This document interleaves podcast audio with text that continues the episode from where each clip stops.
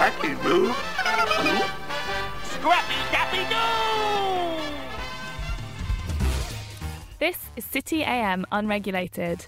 I'm Emma Haslett. And I'm Zach Meir. On this week's show, how to ditch FOMO in the workplace by being scrappy. It's synonymous with having moxie, being enthusiastic, kind of gutsy and spunky. We're joined by Terri Sjodin, author of Small Message, Big Impact. The anecdote to FOMO is all right, what kinds of things can I do to execute and really make things happen? 10% entrepreneur author and the man behind the phrase FOMO, Patrick McGinnis. But when you feel FOMO around seeing people do things that you wish you were doing, those are clues into what you maybe should be thinking about doing in the future. Welcome to City AM Unregulated.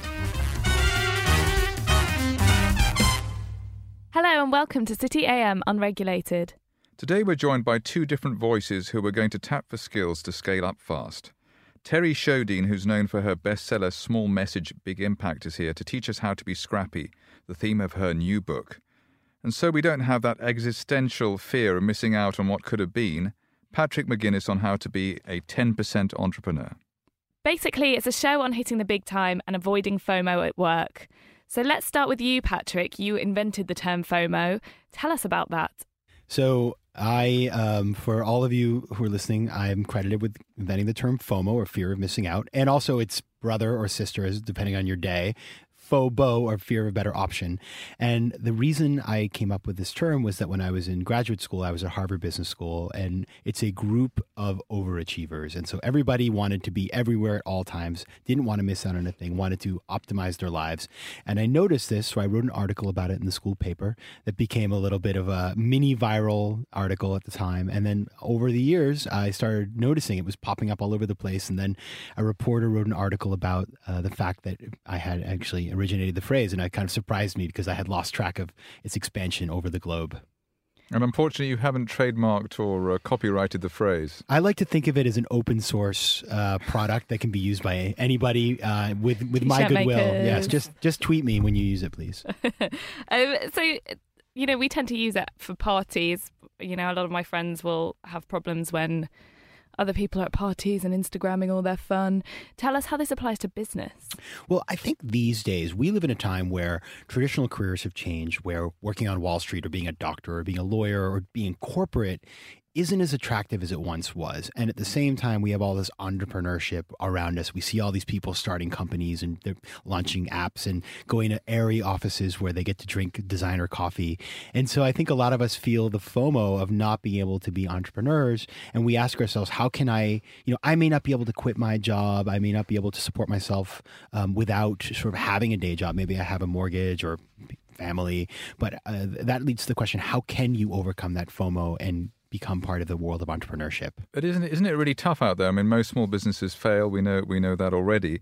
Do you have to be a Harvard Business School graduate in order to succeed in this area? Well, you're exactly right. About 75% of companies uh, do not return the expected returns. And so this is the, the grand irony of all this FOMO is that people are looking at a world that has been glamorized. And in fact, entrepreneurship is very hard. And you can, you may not be a Harvard Business School graduate, you may be, but chances are you're not going to be successful your first time around. But it, And all right. Terri, would you would you agree with that? Do you think people have entrepreneur FOMO? You know, eh, from I'm an entrepreneur. I've owned my own business for over 25 years now. It is a small business and we have to be scrappy. And I think that, you know, the anecdote to FOMO is all right, what kinds of tactical, practical things can I do to execute and create successful outcomes for myself and my business in order to find a workaround versus going through the front door and really make things happen? And I think that's how our two ideas or philosophies can complement each other. So you talk you talk about going from small to big. Patrick, you talk about um, I guess staying small for a while and having more of a long term view. Terri, do you think it's important to, to be long term? I think it's progressive. You know, it's a great question. I mean, ultimately, uh, you know, I can remember the very first time I heard the word scrappy or kind of became aware of this notion. And it was after I had seen the movie Wall Street, where uh, Charlie Sheen plays the character of Bud Fox, and he's trying to land a big deal, right? He's trying to get a big client. A Along the way, of course, he's still serving the little clients, right? The medium sized clients. But in the back of his mind, he knew what could really help him kind of advance in his career and also his financial income was to play a little bigger. So I don't think that you can just you know surrender your small and medium sized plays in order to play big. I think it's part of this whole kind of progressive nature of your goals as an entrepreneur or as as even as a sales professional working within an organization or even if you're a career transitioner. You might be at one stage of your career but you're going to get scrappy and play a little bigger so that you can advance in your career level. So it really just depends on where you are and playing big is what does big mean to you what? So tell us your definition of the word scrappy. Right, so I define scrappy as being full of fighting spirit. It's synonymous with having moxie, being feisty, enthusiastic, kind of gutsy and spunky. One of my favorite definitions comes from the Urban Dictionary, which describes a scrappy person as someone who's little but can really kick some ass. So I kind of like that one. I was going to say from the Urban Dictionary, it's well, it's like Scra- it's like I don't know if you remember Scooby Doo. He had a little cousin named Scrappy Doo. Scrappy Doo right, was was the best character on the show some people loved him, some people hated him, but I think that he kind of right has that that image of that fight. He became evil in the 2004 right? he was a film. Dark. I'm boycotting that. uh, but you know, I think that what makes Scrappy different, and you know, Scrappy differs from this kind of idea of being persistent or kind of gritty, in is that a scrappy person is really going to find that clever workaround in order to get somewhere a little bit faster uh, with a little bit of savvy and a little bit of creativity that helps them get where they want to go without having to go through the kind of drudgery of the day to day. Like, oh gosh, if I pay my dues over time, I'll get there. And a scrappy effort helps you get there just a little bit faster. Is it possible to be scrappy over the long term, Patrick? You know, I think it is. I think what I've seen with at least my own experience I was working in a corporate job, very comfortable, um, and I um, I was working at AIG in 2008, which blew up spectacularly, and all of a sudden the government came and took my bonus, and people protested outside my office. Well, and uh, we should note it's the US AIG, not yes, the UK. No, you can blame this one on on um, America.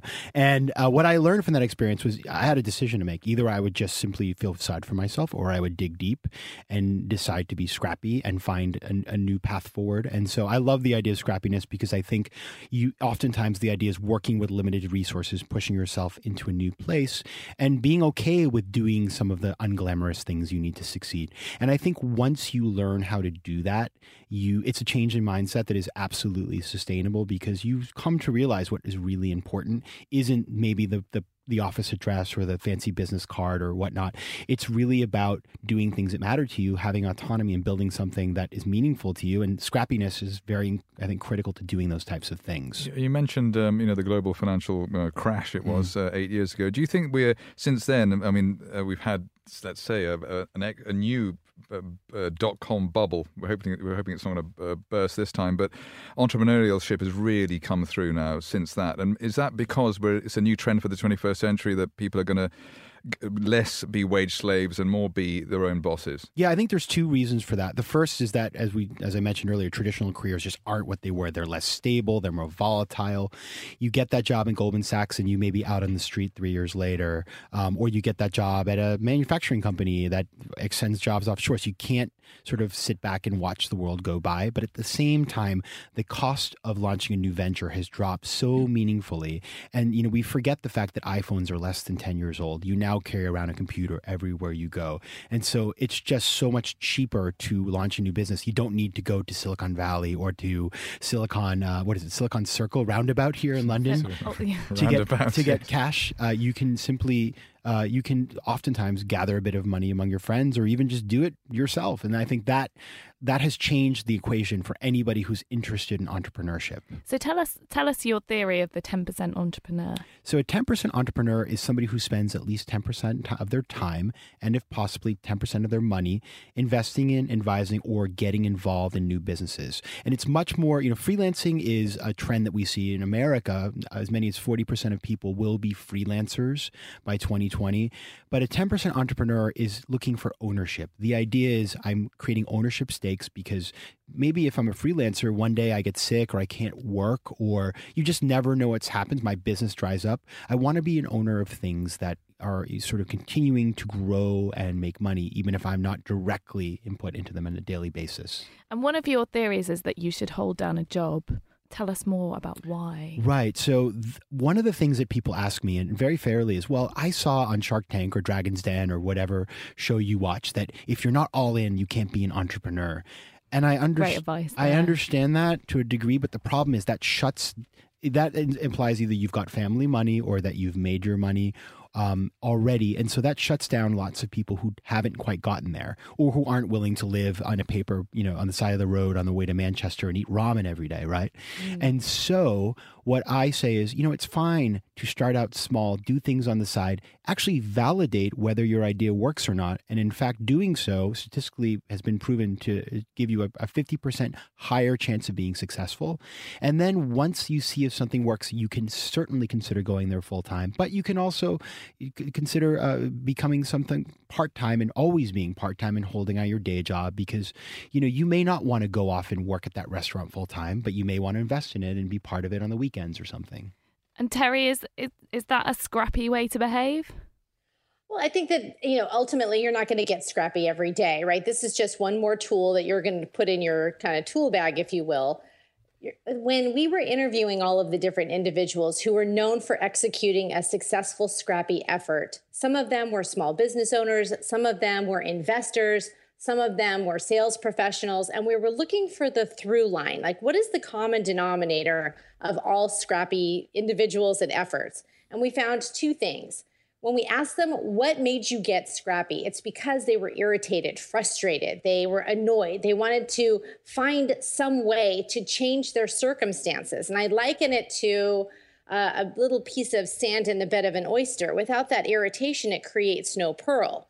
So it's really nice to think, okay, I want to start my own business or I want to change my circumstances, but that that how-to mechanism is usually where the block comes in. So uh, the question becomes, all right, yes, I'd like to start my own business or I'd like to advance my career, but how do I get there? And when you kind of listen and learn from those scrappy individuals who broke out, it will stimulate ideas for you. You might not think, oh, okay, I'm not going to do that, but I could do this. I could morph that concept. And I think when you start to really get into a mindset of practical, tactical execution, then that vision becomes reality and you can kind of put your boots on the street and make it happen. And that's really how the two ideas kind of complement each other. You can have this 20,000 foot view of where you want to go, but you better have your boots on the street and get scrappy and do the work to execute, whether it's 10%, 20%, and then ultimately being all in at 110%.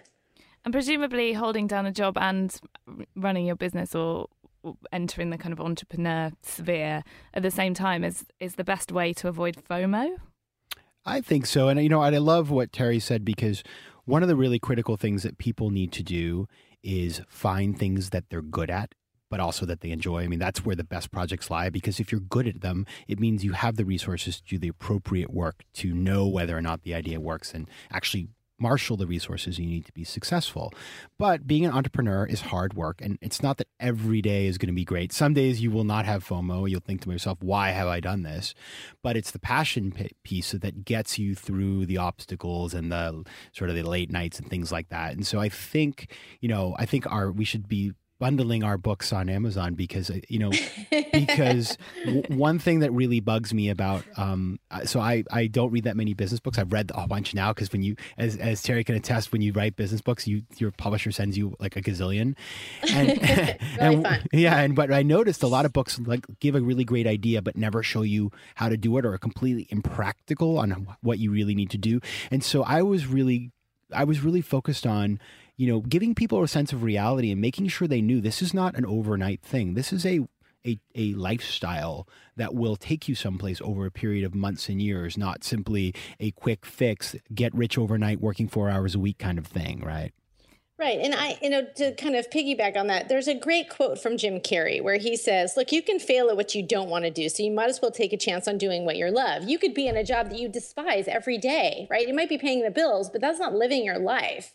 So if you're hating it, what is worse? Like being in a job that you hate every day or actually kind of living your dream and taking the chance. And yes, it is hard, but either way, it's hard. It's hard to be in a job that you don't like just as much as it's hard to be an entrepreneur. Yeah. So, you know, why not believe in yourself and give yourself a shot, but do so in a well thought out, practical, tactical way think through your strategies, and then A, you avoid FOMO, B, you get a little scrappy, and C, that's how you make it happen.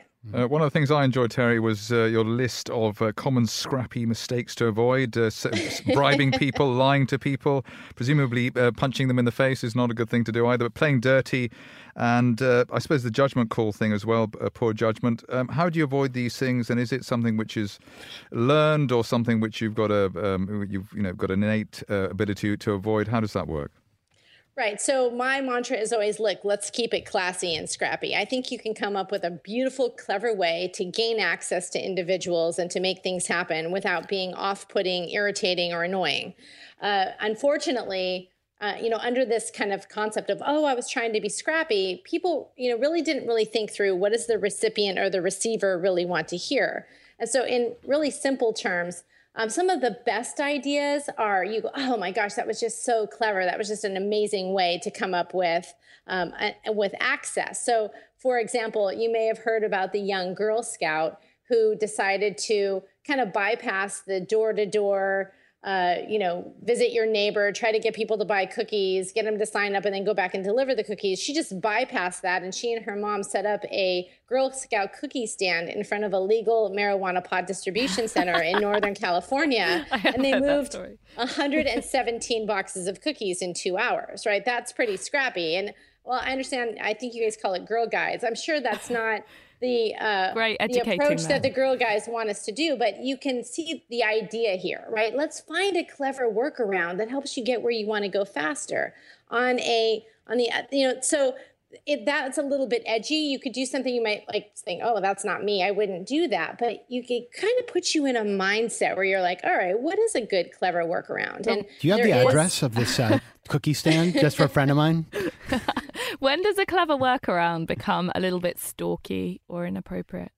Right. So there's a beautiful illustration uh, from a friend of mine. Her name's Toni Ko. She's the owner and creator of NYX Cosmetics. And there was a gal who was really just off putting. She was very persistent. Now, initially, she was really clever. She kind of came up with some ways to kind of get in the door. She made her presentation, but it wasn't a good fit. So at that point, Toni said, Look, really appreciate your efforts. Not a good fit. Thanks anyway. But the gal kept persisting. So much so that she found out that Toni had a dog that she really liked, and she uh, so the girl sent dog treats, and then it started to really mm. freak Toni out. Right? So um, yes, being a little scrappy to get in the door is a beautiful way to set yourself apart. Being stalker like is off putting and annoying. So it is a bit of a dance. But on the flip side, uh, you know, I can give you a really beautiful example of somebody who did it the right way. Uh, there's a gentleman named Stephen Valera. He was an Imagineer for Disney. And he really wanted to get a job working for Wizards of the Coast, doing video gaming and creating all kinds of different um, gaming strategies. But it's a very different culture between Wizards and Disney. So he's like, all right, even though I have a great job and I have a great resume, how do I set myself apart? So he crafted this elaborate plan to deliver his resume in these crates with tablets that would be cracked open.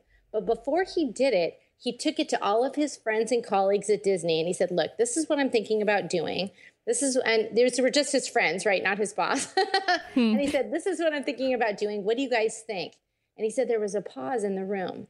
And they said, You know what, Stephen, if you don't do this, we're going to be disappointed in you. So he ran it by some people first, and that was a beautiful strategy. So then when he executed, it actually did make it into the office of the CEO at Wizards. He was so impressed. He said, You know what, Stephen, we don't have a position for you here, but I have a colleague who would be a beautiful fit for you. And he actually helped Stephen get in with this other company. Stephen ends up getting his dream job. And not only did it work out beautifully, but think about it if he hadn't gotten scrappy and been a little creative, it, this serendipitous outcome would have never occurred. So, one of the beautiful elements of getting scrappy is that A, you don't get FOMO, right? Because you're not missing out, you're engaged, you're in the game. B, you're allowing opportunities to happen. And if you do it in a classy, elegant way, the worst thing that could happen is nothing. It flatlines. The best case scenario is that it moves your intention forward. And you don't have to score on every play, just advance the ball. But he gauged it first, which I guess is the important thing. Um, Absolutely. Patrick, I, I want to ask about your new campaign, which I'm going to make a little bit more City AM appropriate by calling it Fear of Effing Up. Yeah. Fofu. I'm trying to make that happen, but I don't want to use the naughty word. So um, I, I think uh, I'm being careful. Yeah, we we can come up with a British appropriate version. Um, Fouling up. foul- Tell us about it. So you know, I think uh, I the I, I don't want to be just known for things that start with F because that would be you know career limiting. However, I think that um, one thing that's really interesting, and I see a big difference between the UK and the US, is how we talk about failure. So in the US, we revel in our failure because the more you failed, the more you're successful later on. It's like I've climbed the higher mountain and look at me. I feel, and I've seen this here with 10% Entrepreneur, we've had really wonderful reception here in the UK because I feel like failure and risk taking is a different place in, in the culture here. And entrepreneurship is newer. And so there are fewer success stories. And um, there is less of a willingness to talk about failure. And so. Isn't it the case that uh, for for the UK, a fofu is more appropriate than fo, fomu? Could be, could be. I mean, I do. FOMO, sorry. I do. Right. I, I do feel that it is. I, I just feel as I talk to people here a different um, sort of in the U.S. What I've seen is a lot of people who have launched businesses that are very sort of speculative, kind of half baked ideas, but they're not afraid to fail because they'll have another war story for their collection. Here, I see people being much more cautious, maybe to the point of having fofu and never going for that. And so I think, you know, that's where the 10% comes in because you have this day job, you experiment on the side. And back to what we just talked about with Terri, you know, there is, of course, a complete and total moral element to this, which is that everybody who I include in my book, and I have dozens of stories from 10 countries, everybody put their full name because this is not something that you hide from your boss because this actually is something that and and you, I've spoken a number of times with Google because Google understands that having employees who are fulfilled who are becoming getting an entrepreneurial education on their own time and on their own dime is better for everybody. It makes the business more dynamic. It makes the employer the employee more engaged. And it really teaches people how to think like entrepreneurs. And you can read both of our books but you'll never learn how to be an entrepreneur unless you actually go into the world and do it. Uh, and I think those are beautiful words to almost end on. But before you go, I want to ask you both one question. I will start with you, Patrick, because you're probably more practiced at this. What is the f- worst case of FOMO you've ever had? Ay, ay, ay. That's a tough one. Um, I think that's a really. I'm going to pass, if I may pass to Terri and then come back to me. Terri, please help him. Well, I'd probably say, you know, uh, ultimately executing a scrappy effort uh, can unfold in countless ways. It will reflect an individual's personality, their skills, their dreams of the future. And I believe it's powerful to envision what the future might look like when you make a particular scrappy effort, whatever its size or intensity or risk succeeds. So imagine how that success might ripple through the rest of your career or life. And if you just remember that you're the main character of your own life story, and when you kind of get scrappy, it makes for fun, interesting chapters, and you won't have FOMO. And now's the time for you. I mean, these ty- these kinds of conversations are really about the individual listener who's you know on the other end of the conversation. You know, how can this help you? How does it inspire you? How can we be of service to you? And if the ideas that we have both shared today can be of service, then we just kind of advance the intentions of everyone. Okay, I feel like you evaded the question there a little bit, Patrick. All right. So, what's my worst case of FOMO? This is like a little bit. I'll re- reveal my soul here. So, after my job at AIG blew up, and I was like, you know, trying to figure out what I was going to do, and my stock fell ninety seven percent. I felt like a bit bad, um, and I wanted to do something else, but I didn't know what. And a friend of mine named Andy Dunn started a company called Bonobos, which has really taken off in the U.S. It's an awesome company. I make men's clothing, and it fit him so well because it just it's like he and the company. It's like Tory Burch, you know, Tory Burch. You meet her and or I haven't met her, but you see her and she is her brand. And Andy is Bonobos. And I thought to myself, I was like, Andy, you've started a company that so fits with who you are. I would like I that's what I want to do someday. I really wish I could figure out how to do that. And I felt this FOMO and I and we're Facebook friends and like so I would get all these like Andy at the store opening and I was like, ah, this, I got to find my thing that that I feel passionate about. And it wasn't until the book came out and I started doing it and it felt so effortless that I realized that like I finally had found my bonobos. Um, although you can't wear mine, you have to carry it around in a bag. But um, but that that that and I think when you feel FOMO, I, I mean, it's one thing to be like, I wish I was at the club Um, that's uh, one type of FOMO, but that's not really like profound for your life. But when you feel FOMO around seeing people do things that you wish you were doing that are more meaningful, those are clues into what you maybe should be thinking about doing in the future. So bonobo FOMO. that's awesome.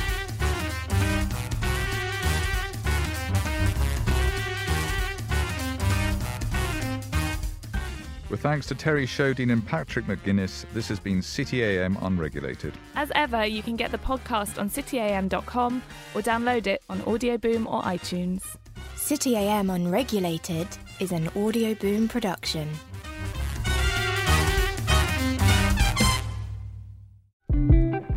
Hey everyone, this is Sharon Waxman. I'm the founder and the editor in chief of The Wrap, the premier news source for daily coverage of the entertainment industry. I'm also your host of this new podcast, The Wrap Up, a show that gives you an insider's look at the top stories in Hollywood. Each week, we'll bring you the latest news on the business of movies, TV, streaming, and tech. So be sure to subscribe on Apple, Spotify, or wherever you get your podcasts, and we'll see you each week on The Wrap Up.